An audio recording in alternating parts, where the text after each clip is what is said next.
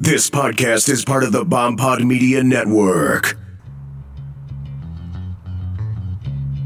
Hello, hello, hello, everybody out there in podcast land. Welcome to STAT, Shocking Traumas and Treatments. And I am your host, Karen Wickham, coming to you from beautiful Toronto, Ontario, Canada. Thank you for joining me today from wherever you are, whenever you're listening, for today's episode 10, part 3 of the Howard Dully story. Now, this is the time on a lot of shows where people say sit back, open a bottle of wine, crack open a beer, involving deck chairs or microbreweries, whatever you wish. But for me, it is. That was a disappointing. Crack open a Diet Pepsi. Ah. and take a bite of my peanut butter and jelly sandwich. That's how I create. Now that I'm well hydrated and sufficiently fed, it's time for me to say thank you to everybody out there who listens to the show. You guys are amazing. Every day I wake up, I can't believe that I'm able to live the dream. Thank you all so much. I also want to say thank you to all the new iTunes reviews this week. I want to thank Beck from the Minds of Madness. This is one of the best true crime podcasts out there. The Minds of Madness. Please go check it out. Also to Podcast Lover 121, thank you. Joel H., another podcaster. His podcast is called This Week in True Crime, and gotta go check this one out too. The next is from Mildly Enraged, Mama Crafter, and Mama D9. I usually don't read my reviews because I love them all equally, but this one made me laugh so hard. I've got to read it. Just part of it. It says, quote, She's Karen Wickham, the brilliant, if endearingly deranged host of Stat. Did you go to high school with me or something? I don't know. Thank you, Mama D. Thank you, everybody. Oh, sorry. I forgot. Todd Hedges, too. I'm sorry, Todd. Thank you, Todd, as well. And next, I want to say thank you to my two new Patreon subscribers this week. Thank you to Navajo Birdsong. I really appreciate it. And to Mary Calder, who is a dear friend of mine, someone who I worked with, and I miss dearly. Thank you. Thank you, everybody. So, here we go, everybody. It's time to start part three of Howard Dully's life story, his bio. So, as we recall, Howard Dully is abused, lobotomized, and not allowed to live at home. Lou Dully was determined to get her way by not having Howard in her home, and she would do anything it took to erase him from the family picture. Walter Freeman had lobotomized Howard and was now trying to do some damage control. He had the ire of his colleagues and an investigation into his practice and credentials. Rodney Dully remains indifferent and unwilling to rock Lou's boat. Did Howard stand a chance at a normal life?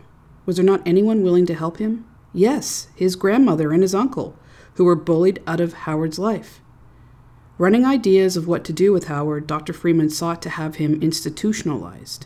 The place? Agnews State Hospital, also known as the Great Hospital for the Insane. It had a history of death and despair. It was built in the 1880s. It's a big old building. In 1906, there was a great earthquake and the building collapsed, and over a hundred patients died. So, this would be Howard's newest home. He arrived on a cold winter day in handcuffs. You see, he had been transferred from a juvenile hall. Lou and Rodney, under Walter's advice, made Howard a ward of the court in the county of Santa Clara. They were told to get him classified as a 601 for children that were beyond control for kids who were causing too much trouble and were at risk of becoming seriously delinquent. Of course, this was all a bunch of crap, and unfortunately, there weren't too many children's advocates then. And the 601 was granted, and Howard was to be housed at the Santa Clara County Juvenile Hall, Juvie. Now, Juvie was clearly not a place for Howard to be. He hadn't been charged with a crime. He didn't deserve to be locked up in jail. The only crimes committed were that of Lou and Walter against Howard. Howard was justifiably scared. He was put in a cell for three days by himself and observed. After that, he was moved to the general population with about 30 other boys. It was what he expected loud and aggressive, and there was bullying and fighting. Howard was sad, lonely, and scared. He even tried writing a letter to Lou to reach out and try to get her to love him. His time consisted of studying and some exercise. He also spent a lot of time talking to psychiatrists, doctors, and psychologists. The doctor he spent most time with was named Dr. Shore. Here are a series of notes written by the psychiatrist that I think best describe his evaluation and recommendations. Quote, the minor was brought into the department by his father after making an unsuccessful attempt to get him into Napa State Hospital. The father declared Howard as beyond control and that he is failing in school, constantly harasses his stepmother, terrifies his younger brother, suspects him of stealing, and stated that he would no longer keep him in the house. This move triggered off when Dr. Freeman recommended to the father that Howard should have a room outside the home or he would destroy the family. The report further went on to discuss Howard's childhood, the close relationship with his mother, and her tragic death, and his lobotomy. Quote, the parents, especially the stepmother, considered him intolerable to live with. It was the stepmother who initially took him to Freeman. Hmm. The report continued that Howard had become a disturbed boy because, quote, the stepmother has always seen him as a problem and not nearly as good as her own sons. In the home at this time, he is always looked on with skepticism and is never allowed to be alone with his younger brother. Neither parent feels that they can trust him. So Dr. Shore concluded this. This is really important. Quote In the best interest of Howard, he should be removed from his home in that his stepmother seems determined to destroy him. He saw what was going on. His earlier quotes alluded to that, and then he says it. His stepmother seems determined to destroy him. How about removing her? Throughout my studying of Dr. Freeman and Howard Dully, there has been a theme that has screamed at me. Freeman seemed to always escape the destruction he created and Howard, throughout his life, couldn't get away from the path of destruction that he did not create. Fate, or whatever you want to call it, had Freeman and Howard converging on each other, and when the inevitable collision occurred, Howard was left horribly injured, and Freeman walked away with only a few scratches. The fallout? Howard fighting to survive. And Freeman's final judgment only came with his death if you believe in any of that, but that is dead. Back to the story. There was a meeting with Freeman, Dr. Shore, Howard, Lewin, Rodney, and the probation officer. The decision for where Howard would live was not the juvenile home. Obviously, he hadn't committed a crime. Not Napa Valley Psychiatric Hospital. The doctors wouldn't admit him because he wasn't psychotic not the McGraws who had shown him and his father so much kindness over the years because Rodney wouldn't allow them to adopt him because they were religious. That's a great reason. His new home would be Agnew State Hospital, asylum for the insane. And why? Because they would take him. Good enough reason, right? Problem solved for everybody. Something to note here Howard learned later that Dr. Shore hated Freeman and hated the fact that he performed lobotomies on children and had wished it was in his power to stop him. Shore wrote in his notes that very day I agreed with Mrs. Dully that Howard was in danger in the home, but made no recommendation as regards the solution of the problem. another spineless jellyfish who knew what was going on in the home, who knew that Howard was a normal boy that had been abused and lobotomized, and that the problem was Lou. Yet, let's not rock the boat here. Let's just move forward with this ridiculously, insanely involved and complex situation. Let's do everything we can to get a healthy young boy out of his home, but overlook the obvious. The sick bitch, Lou, who was the criminal here, who should have been put away. Again, Howard was justifiably afraid. He was handcuffed, I don't know why, and being driven by a probation officer to the insane asylum. He was in isolation for three weeks to be observed. He had a brain scan, ink blot tests, and other psychological tests, and he was being studied by the doctors. They were looking for something other than the obvious. Howard's history should have explained it all, but they needed to justify locking up a 14 year old in a men's ward of an insane asylum in which most of the patients were very ill, heavily medicated, with different profound mental illnesses. The conditions were poor for a very sick man, and even worse for a confused and abused boy. He was healthy and he wanted to be active. There was a huge park all around the grounds, but Howard couldn't go enjoy that because he didn't have privileges. His world consisted of this eating, sleeping, talking to doctors, wandering the halls of a ward that had three large areas, one at either end and one in the middle, and this is where the sickest patients would reside during the day. He should have been in school. He should have been socializing. He should have been playing, being a kid, and learning how to grow up and be an adult. Instead, he was locked up, learning nothing of any benefit except how to survive in this horrible condition. He was supposed to just naturally grow up and learn and mature to be a productive member of society, which everyone should have the right to, or the option at some point in their lives. Some of the patients were allowed to enjoy the grounds or have a job in the hospital, in the kitchen, laundry, doing manual labor, and the like. The rest were significantly ill and stayed on the ward, and that's who Howard spent his time with. They were psychotic and catatonic and heavily medicated. Other than patients, there were doctors and there were technicians who were pretty much students that were studying psychology, and they were there 24 hours a day. Howard tried to be really inconspicuous and careful when assessed by the doctors and the technicians because he didn't want to be put on medication or get electric shock therapy. The few men he could talk to were there because of alcoholism, and this is where you went before rehab existed. And this just totally blows my mind. He had not met anyone there who had a lobotomy. They're all sick, and Walter managed to bypass them Yet the young, healthy boy was the only person in the building that had been lobotomized.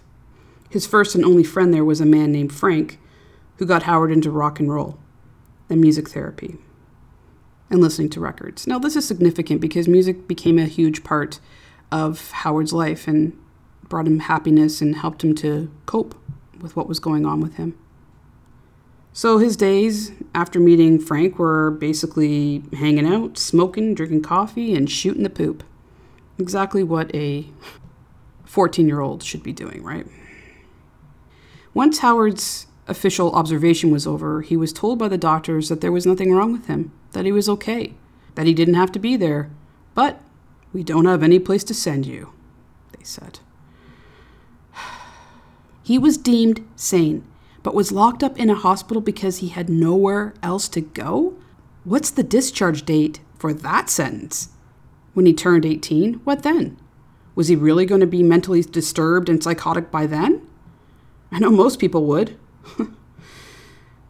anyway, so that's how he lived. What a crime. What a horrible series of crimes to be committed on a young man whose only crime was being healthy and rambunctious. Now, his father would come visit him every two weeks or so for an hour, and he would get to go outside and sit in the canteen and it would always be awkward. There would be strained conversation. This is what Howard wrote of his visits with his father. Quote, My father found these visits difficult. He found it difficult to talk to me.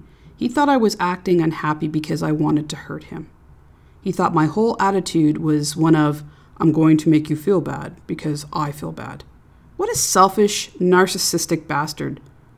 He clearly felt guilty. I'm so sorry that he found the visits difficult. Wow, that's that's a crappy life for you that you get to go home and lie in a comfortable bed in a nice, warm, comfy home and eat meals and not get picked on, bullied. you know where I'm going with this. It just it makes me crazy. Howard wrote a lot of letters at this time to his family and friends, but he never sent them, and well, he didn't get any sent to him. It was a boring, agonizing existence, and he never thought it was going to end, but end it did. All of a sudden, one day, he was being transferred out of Agnew State Hospital to a group home called Rancho Linda School. It was a privately run institution located in the foothills of San Jose. Rancho Linda was self described residential center for special education, designed to meet the needs of mentally and emotionally handicapped children and adolescents, to deal with educational, social, and emotional deficits as they affect the learning process offers a 24 hour controlled atmosphere designed to minimize anxieties. So, this was another place that was very unsuited for Howard, but it was a wonderland compared to Agnew's. It was basically a minimum security institution that housed approximately 110 kids. There were male and female dorms that were broken down by levels of care and trouble. For instance, the bad boys were in D unit, and Howard spent a lot of time there. And it was usually for minor offenses like not making your bed or not getting to class on time. It was generally a place for misfit kids, like Howard, who had no place to go. There were kids with many different ability challenges physical, mental, emotional and for some children, it was for reasons such as Howard. Howard loved the change at first. Almost anything would be better than the horrors of a child being locked up in an adult asylum for the extremely ill. Howard had so much more freedom. The food was good and plentiful. He was around kids his own age, but the school classes were far below Howard's intelligence, as they were designed for children with learning disabilities. So Howard's chance for education advancement was not available to him. Once again, the common consensus of the staff was that they didn't feel like Howard deserved to be there. He didn't fit the criteria. One of the staff, named Napoleon Murphy Brock, told Howard this years later. Just, I want to say before this, the wording and the terms used in this, you have to understand, came from the 1950s. So they may sound a bit offensive, but mm, unfortunately, that's how it was in those times. And here's the quote from Napoleon We didn't think there was anything wrong with you. We thought the right diagnosis would have been, at most, emotionally disturbed because of something wrong with the home environment. This was a school for mentally retarded kids and kids with autism and with all kinds of physical impairments. You just didn't seem to be going through the same things that they were going through. You didn't require the medications they required. So there you go. Another professional staff who saw that Howard was an abused child, forced out of his home and into a system that was poorly equipped to help him. Howard hadn't simply fallen between the cracks, he was intentionally placed in a snake pit. At Rancho Linda, Howard made friends and was one of the cool kids, a kind of acceptance that he hadn't really felt before. The school institution was supposed to offer many stimulating activities along with education and supervision and this was not the case. The main activities that took place was smoking and sex. The very things the school was trying to steer these kids away from and protect them from. It was easy for them to get cigarettes and sneak out of their rooms to meet. Howard had a few girlfriends that he spent some time with, but there was one girl in particular that he had a real crush on. Her name was Annette.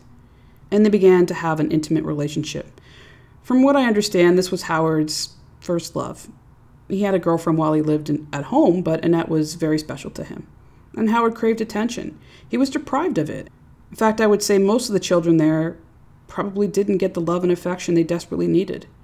It was in an act of defiance. Howard also became good friends with a guy named Ron. They were partners in crime, so to speak. They broke all the rules and covered each other's butts. As much as Howard felt a level of love and acceptance, he also, of course, missed his family terribly. He wanted to go home and be a part of the family. His father, Rodney, would visit every couple of weeks, and the visits were always awkward, and Rodney would never answer Howard's questions of when he could go home. Once, remarkably, Lou visited. I'm just going to quote what Howard said about the visit. I was actually happy to see her. I jumped up and tried to give her a hug and a kiss. She pushed me away. She didn't say anything, but nothing had changed.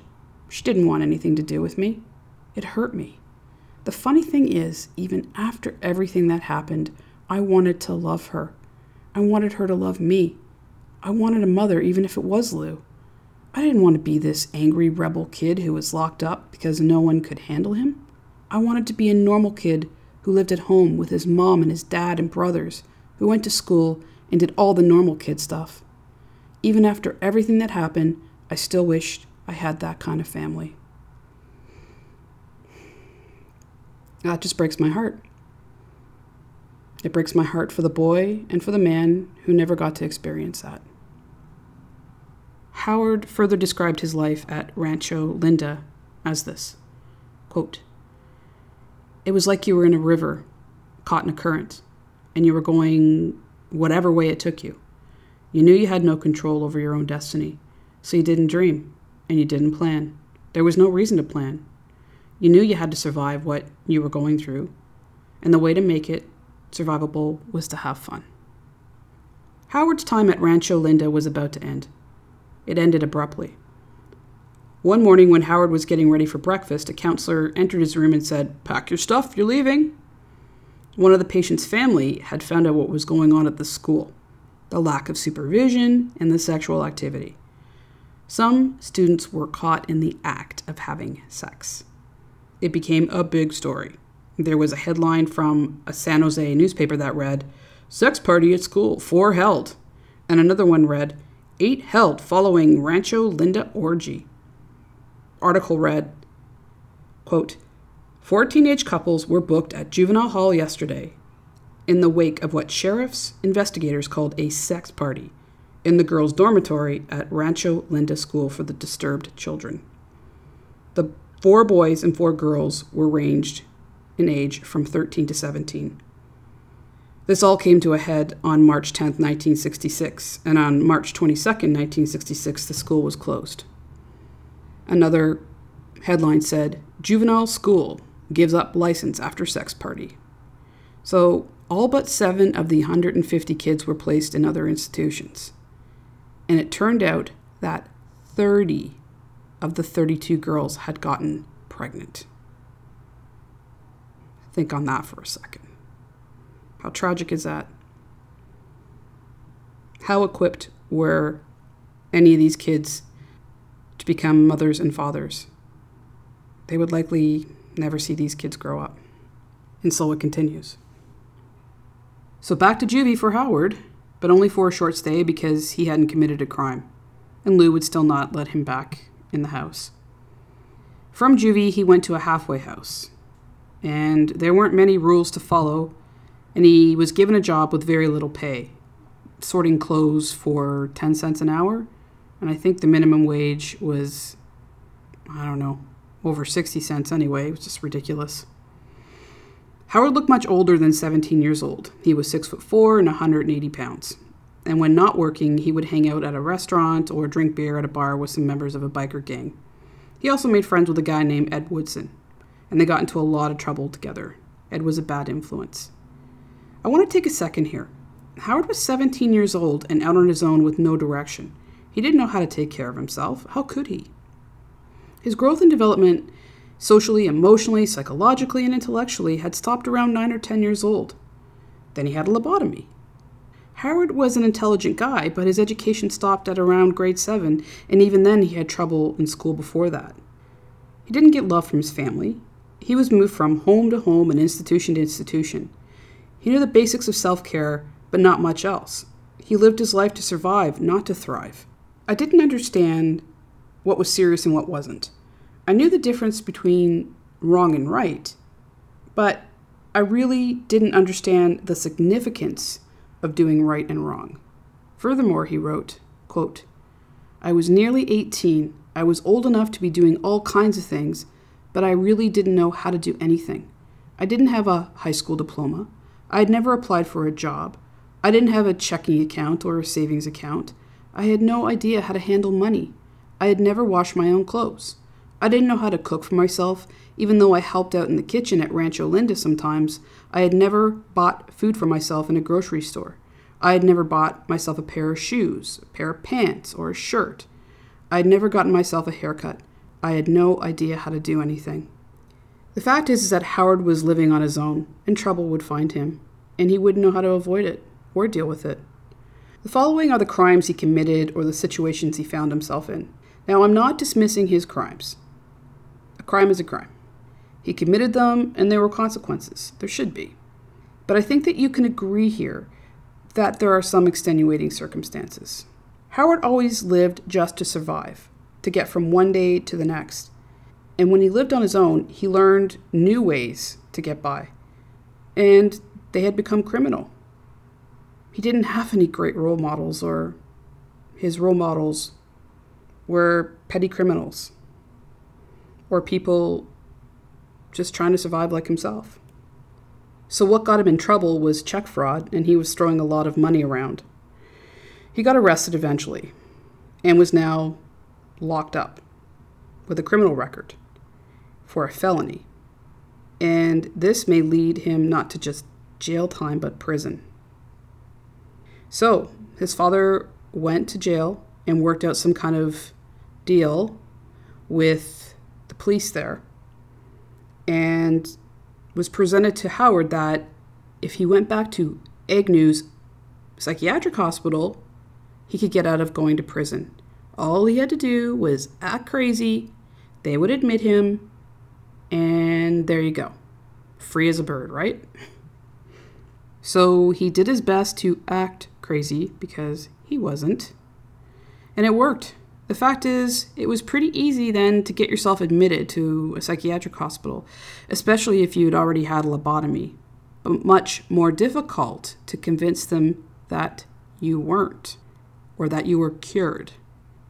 He spent the next two years as a patient of Agnew's. What did he learn during this stay? He learned how to run money scams with a friend named Steve. He'd buy cigarettes from the canteen, replace them with hand rolled cigarettes, and then take them back to the canteen and get another pack, or he would sell them to patients who were too sick to notice the difference. He sold alcohol to alcoholics on the ward and real grass from the lawn as marijuana. He also found a way to see female patients who were segregated from each other.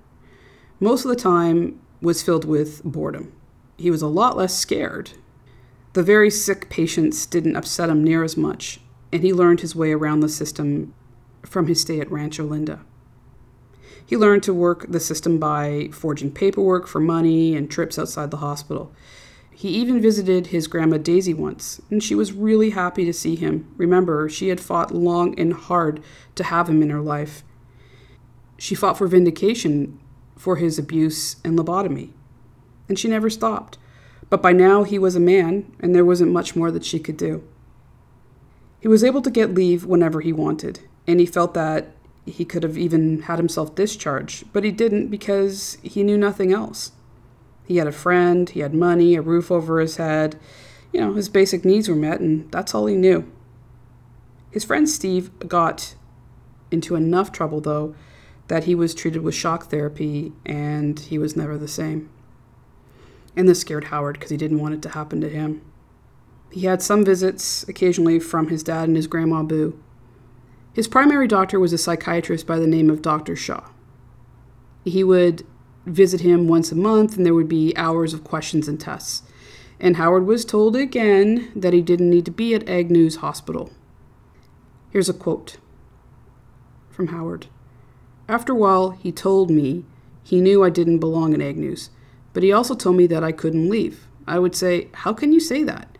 How can you tell me I don't belong here, but I have to stay here anyway? He'd smile and say, That's just the way it is. Eventually, he was released in the spring of 1969. He moved from Agnews to a halfway house at 884 Jackson Street in Santa Clara. This time, he was deemed disabled and was getting $120 a month from the government. It paid his rent and gave him some pocket money. He didn't like to follow rules, even simple rules, like abiding to curfew and alcohol abstinence. He met a guy named David Sawyer and they became friends and they would party together. And this got him kicked out of the halfway house. He moved in with David and his girlfriend Lynn. He lived a life of partying and hanging out, and he felt no need to work because he had money and a place to live. He started up with the check fraud again. He got arrested many times after that, but kept getting let off. He was learning nothing from these arrests. Commit a crime, spend a couple days in jail, get out. And he was committing felonies. So, where maybe society could have led him in the right direction, his lobotomy and his life was still standing in his way of that because no judge was going to put a guy away who had a lobotomy. He, they weren't going to take responsibility for that. So his disability kept him out of jail, and his past life of abuse and alienation and institutionalizations left him ill equipped to live a normal and productive life. Eventually, he met his future first wife, Martha. She had been a patient at Agnews as well. She had come from a wealthy family, and they disapproved of the relationship. Their life together consisted of partying, and after a year and a half, they got married, and neither families were happy about this. Howard said this of this time quote, We had such big dreams and ambitions. We were married. We were going to make it together. We were going to live the good life, but we didn't have the first idea how. Martha came into an inheritance, and her parents helped her use the money to buy a condo. So now they had a home and no idea how to be a married couple, how to be adults. They were together from 1970 to 1975. And during this time, they got heavily into drugs and alcohol. They had terrible fights, and some turned violent, even physical. Howard had never been a violent man. He rarely did anything more than protect himself, but drugs and booze and the inability to be responsible and think as an adult brought out the worst in him. And Martha the same. He continued to have run ins with the law, but always seemed to escape incarceration. Without real consequences for his behavior, there was no reason to stop. His expectations of life were low, it was all he knew.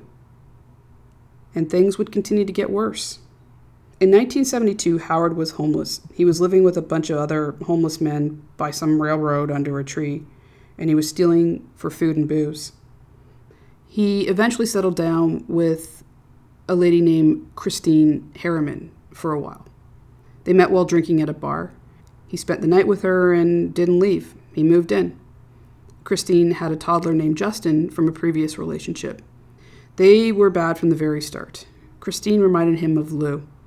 They used each other, they were on again, off again. It was completely unstable. Christine would move in and out, different friends would move in and out, and Howard would stay. It was a very transient, erratic, destructive life. In 1979, Christine became pregnant, and Howard was the father, and they had a son. Howard named him Rodney after his father. However, Rodney really didn't have anything to do with this child, he wasn't there when he was born. Howard hadn't seen his family in a long time, but he did get a visit from his brother George. George admitted that he was afraid to see Howard because Lou had told everyone that Howard was dangerous. This is what Lou had told the family. Quote, Lou had convinced him, George, that I was dangerous, that he and his family wouldn't be safe having me around. Lou said I was predatory and scary. He said, a paranoid schizophrenic and unpredictable. George told me Lou started using those exact words right after I had my operation and had continued using them years afterwards. What a sick monster. She Just, nope, can't let it go, gotta keep going and going and going and going. It wasn't bad enough that this boy was out of your life for good. We got to do everything we can to make sure he will not come back in. And let's scare the entire family. This shows that Lou was getting even more wacko. The marriage with his father had fallen apart, and there was a lot of arguing. Here's a quote from Howard that he learned about the situation. One day, Lou took Brian aside, his real brother, she was worried about Rod, she said. She was afraid he was becoming violent. She was afraid he would try and hurt her or hurt Brian, so she gave him some advice. Get ready for this. If your father gets violent with you, she said, you should get a hammer and sneak up behind him and hit him hard at the back of the head. That will kill him.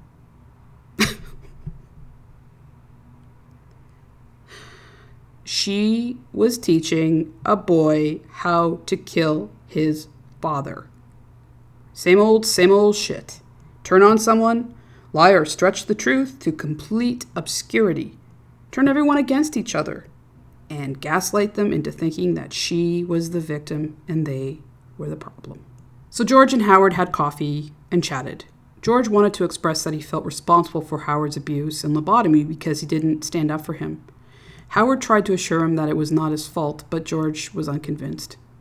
Now that Howard was a father, he knew that he had to become responsible and be a good dad. He got a job managing a mobile home park. Howard, however, started having an affair on Christine, and Christine tried to run him over with her car. She was a jealous woman, and she even went after him with a steak knife one time. He continued to lose jobs and opportunities and cheat on Christine. They had lost their home and had to move in with Christine's sister Nancy. He was now a homeless alcoholic, drug addict, in a completely destructive relationship. It was bad for the whole family. Howard met a woman named Barbara. Through his current girlfriend, Christine, they had worked together. Barbara said that when she saw Howard for the first time, it was love at first sight.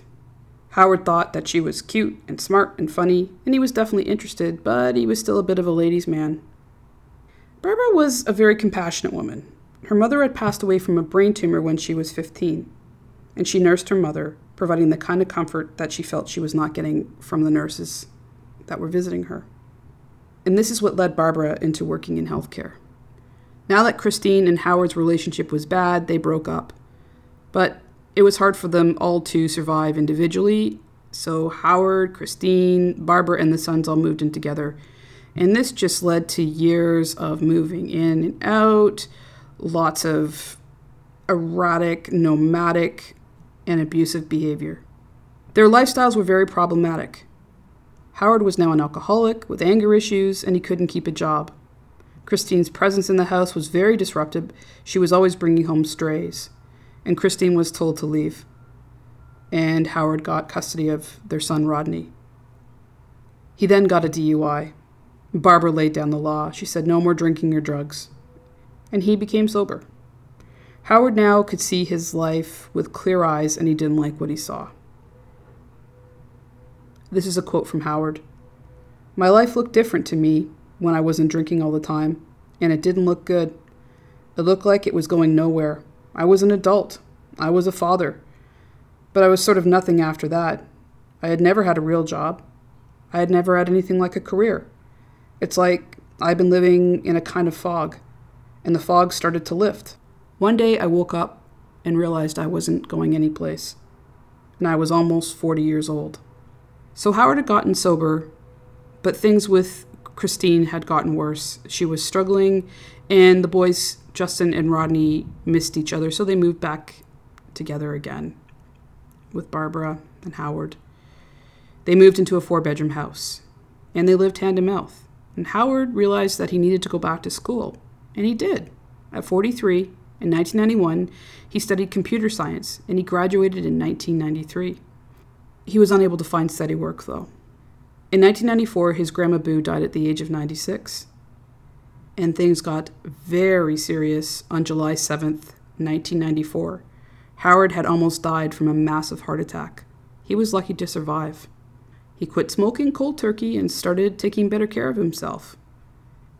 And after all this, he realized that he wanted to marry the love of his life. And he did. They got married on September 30th, 1995. They had a lovely wedding. Unfortunately, Christine was back to her old tricks, living her destructive life and letting people move in and out like a revolving door. So Barbara and Howard moved out again. But soon after, Christine became gravely ill with a serious heart condition and died shortly after. So now they were a family of four Howard, Barbara, Justin, and Rodney. And things started to settle down and fall into place. Howard, for the first time in his life, got a job he loved as a truck driver. And things were really looking up. I think this is a natural place to stop because things really started looking up for Howard and his family. The next part and last part of the series is going to talk about what happened in his life from 2003 up until present time. So I look forward to finishing up this series on a high note. So please join me next episode. I think you guys are really going to enjoy it. So, this is usually the time of the show where I do the suture room. But first of all, I want to introduce you to two of my favorite true crime podcasts. I love true crime, and I love these four ladies. So, here we go. Let's start off by listening to Corpus Delicti. Hey y'all, Jen and Lindsay here from the Corpus Delicti podcast, here to tell you to check out our show. If true crime's your thing, it's ours too. Just a little dash of lightheartedness and a hint of southern charm. Serial killers, controversial cases, historical hallmarks, we've got it all. So just join us every Tuesday on iTunes, Podbean, or many other podcast apps as we dive into compelling cases and crack them open for you. You can also find us on Facebook, Twitter, and Instagram. That's C O R P U S D E L I C T I. See you Tuesday. Thanks, ladies. I have listened to every episode, and they're great. Lots of fun, great research, very good storytellers. Please go check them out. Check them out, y'all. That is my amazing southern accent. As you can hear, I'm very good at it. I hope I didn't offend anybody. Next, I want to introduce you to some murderous moms. Oh, wait a minute. Moms that talk about murder. Here we go. Hey guys, this is Mandy and Melissa from Moms and Murder, a true crime podcast featuring two moms who think they're funny. Trust us, guys, we are. Join us each week as we discuss both the infamous and unfamiliar stories in the world of true crime. You can check us out on our website at momsandmurder.com and also connect with us on Instagram, Twitter, and Facebook. We release new episodes on Tuesdays, so we hope you'll check us out. Definitely go check out these ladies as well. I've listened to all of their episodes too, and they are fabulous. Definitely worth a subscription to everybody. Thanks, ladies. So, hot diggity dog, it is now time for the. Can I hear you? Suture room, room, room, room. Come on in. You know what to do.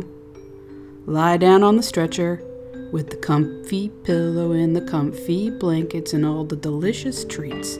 This time, I have three packs of arrowroot cookies that you can dip into some orange juice. Yeah, the milk was a little curdly, so sorry about that. So settle in and enjoy this wild, wacky, and interesting story that I experienced while working in the ER. Here we go. As you all know, the emergency room can be and usually is a very busy, crazy place of organized chaos, even though it doesn't seem that way. And because of that, there's a lot of running around, and we don't always have the time that we want to spend with individual patients. We have to see the sickest first and go from there. Now, that doesn't mean that we're mean or we don't care, not in the least. And a lot of people, or there is a consensus that we can be the meanest, nastiest nurses around. And most of us are lovely. Yes, there are a few. I'm not going to deny that. But anyway, if you wonder where I'm going with this, I'm going to tell you right now. So, I'm going to tell you about a situation where I know people thought I was the meanest nurse ever. Here we go. There is a lady that came to the Emerge often. Let's call her June. And she had what we call pseudo seizures, which means that they're not real seizures. And they're usually caused by some kind of somosomatic, some kind of mental health origin, where for attention seeking behavior, or maybe because she really feels that she is sick um, and has seizures. Sometimes people come in for attention or drug seeking, different things like that. So I'm not going to speak as to why this lady did this, but she did. So it was a crazy busy day, and I was working in an area where they weren't the sickest patients in the hospital, but it was very busy. So we're talking people with appendicitis and bad flu, things like that, where we were constantly having to give medications, check on them, get them ready to go up for surgery if need be, that type of thing. This lady came in and with a history of seizure that day. She was in the room, did all her vitals, things like that, made sure she was settled in and safe. She kept ringing the bell and kept asking me to come in over and over and over and over and over and over again. And I don't mind going in and doing the best that I can for people, but it was can I have a glass of water? Sure, get it. Ring, can I have this? Sure, get it. And I guess after a while, I wasn't getting in there fast enough, and I just couldn't go for every little thing. So she came out of her room and carefully threw herself on the floor. Carefully, meaning that she sort of very artistically laid herself down and started having a fake seizure. We had stretchers coming up and down the hallways, all this going on, and I knew that she really I knew that she really wasn't having one. One way to tell if someone is really having a seizure is that you lift up their arm over their face, over their head. And if you let go and the arm falls onto their head, they're likely having a seizure because most of us will protect ourselves, meaning that you'll direct your arm away from your head. I always feel bad when their hand falls on their head, but it gives a pretty good indication. Another thing is the person may become incontinent, or meaning that they lose control of their bowel or their bladder. Another way is that generally most seizures take a certain pattern on how the body moves. In this case, this lady wasn't presenting in any of those ways, and I've seen her present this way before. So I stood there and I looked down at her and I said, June, please go back to your room. People were appalled at me. How dare I look down at this poor lady having a seizure and tell her to go back to her room? She continued to do her acting routine, and I said, Come on, June. We're really busy here. I need you to go back to your room. She turned her head, opened up one of her eyes, and said, I can't. I'm having a seizure.